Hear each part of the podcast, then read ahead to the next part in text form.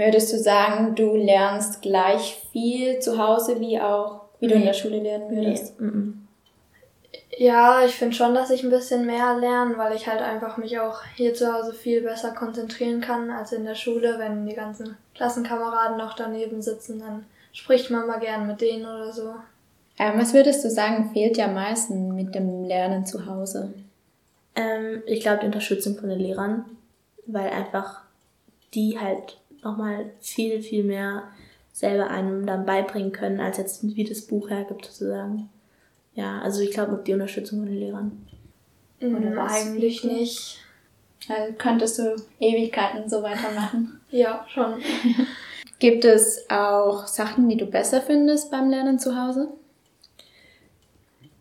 Ja, also man kommt halt, ähm, man kann sich die Zeit selber einteilen, wann man es jetzt macht. So in meinem Fall habe ich halt wirklich keine Videokonferenzen, wo ich halt wirklich, okay, um 7.45 Uhr muss ich aufstehen, weil ich um 8 dann auf eine Videokonferenz muss. Ähm, ich finde es halt besser, dass ähm, wir müssen jetzt nicht so ganz so früh aufstehen. Wir haben erst zur zweiten Stunde. Und ja, man kann auch mal, wenn man ein bisschen krank ist, kann man trotzdem hin und sich das anhören. So unterschiedlich können die Wahrnehmungen der Distanzlehre sein.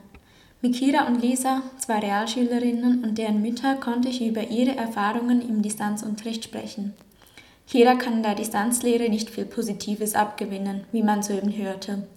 Als Abschlussklässlerin hat sie aber Wechselunterricht und hat an drei Tagen in der Woche Präsenzunterricht, wo sie in der Hauptfächern unterrichtet wird. Ähm, also Präsenzunterricht finde ich richtig gut, vor allem weil ich halt auch gerade eben Abschlussklasse bin.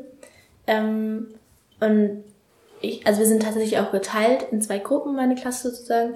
Und ähm, man fühlt, fühlt sich da einfach nochmal sicherer und man wird wirklich gefördert und man kann wirklich auf einzelne Details eingehen.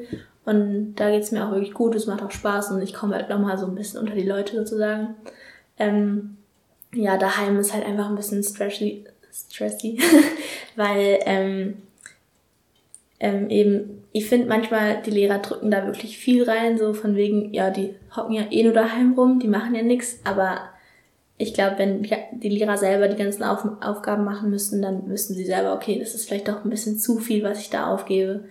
Ähm, ja, also ich finde halt schon, die übertreiben manchmal. Lisa wiederum fühlt sich in der Distanzlehre sehr wohl und genießt die Ruhe in ihrem eigenen Zimmer. Sie ist nie in der Schule. Im Gegensatz zu Kira hat sie aber auch Videokonferenzen, sodass sie Fragen stellen kann. Trotzdem, die Technik stellt nebst der Distanz eine weitere Hürde dar und funktioniert nicht immer einwandfrei. Ja, schon. Hängt immer mal wieder, dann hört man mal nichts oder kann nicht sprechen oder so, als Mikro kaputt ist. Soweit zu den Hauptfächern Mathematik, Deutsch und Englisch. Die haben Vorrang, in der jetzigen Zeit besonders. Der Stundenplan wird nach ihnen gerichtet, die Nebenfächer müssen Platz machen. Vor allem den Müttern fällt diese Bevorzugung auf. Es geht ja eben hauptsächlich um die Hauptfächer und da habe ich schon den Eindruck, dass die gut vorwärts kommen und da gut auch Rückmeldung bekomme.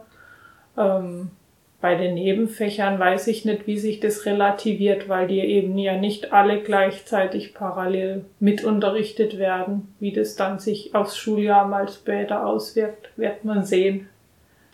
Allgemein widerspiegelt sich die Meinung von Kira und Lisa ziemlich gut mit der von ihren Müttern.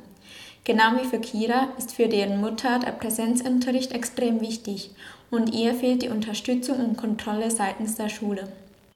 Ähm, also ich kann nur betonen oder wiederholen, dieser Präsenzunterricht, das war schon einfach wichtig, ja, dass sie in diesen Hauptfächern rausgehen kann in die Schule.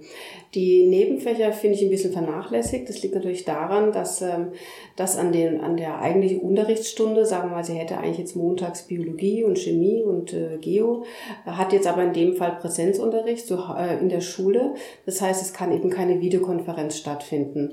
Und tatsächlich aus anderen Schulen habe ich schon gehört, dass es einfach sehr strukturiert ist. Die Kinder stehen morgens pünktlich auf, gehen praktisch in die erste Stunde an, an, den, an den Schreibtisch zu Hause und haben Unterricht bis, bis um eins. Und äh, die sind immer in Verbindung mit dem Lehrer in Videokonferenz, sogar Sport wird online irgendwie gemacht, was ich sehr witzig finde. Und bei meiner Tochter ähm, vermisse ich ein bisschen einfach ähm, äh, die Strenge und äh, ein bisschen die, ähm, ja, dass ein bisschen die Disziplin verloren geht und dass eben die Lehrer auch kontrollieren, ja.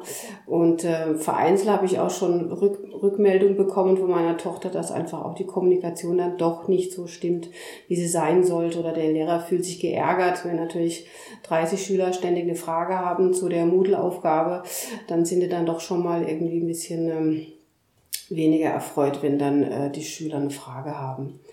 Lisas Mutter wiederum sieht den Fernunterricht gelassener. Jedoch kommt auch an dieser Schule die Kommunikation zu kurz. Ich merke halt, dass ich nicht so viel den Überblick habe, ob wirklich alles gut funktioniert. Ich bekomme nur ab und zu mal mit, wenn sie auf dem Handy eine Sprachnachricht vom Lehrer als Rückmeldung hat, ob es geklappt hat. Gehe aber auch davon aus, dass die Lehrer sich anderweitig über unsere Lernplattform DILA melden würden, wenn es jetzt große Probleme gibt. Das ist so eigentlich auch vereinbart.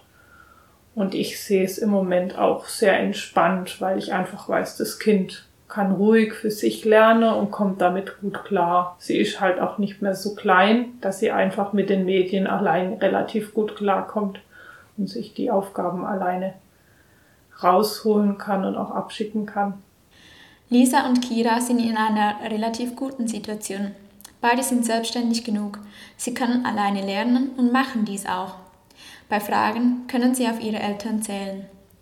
Dennoch sind ihre Mütter wenig involviert in den Lernprozess.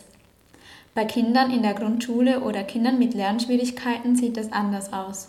Diese sind oft noch zu klein, um sich konzentriert an ihre Aufgaben zu setzen und diese alleine zu machen.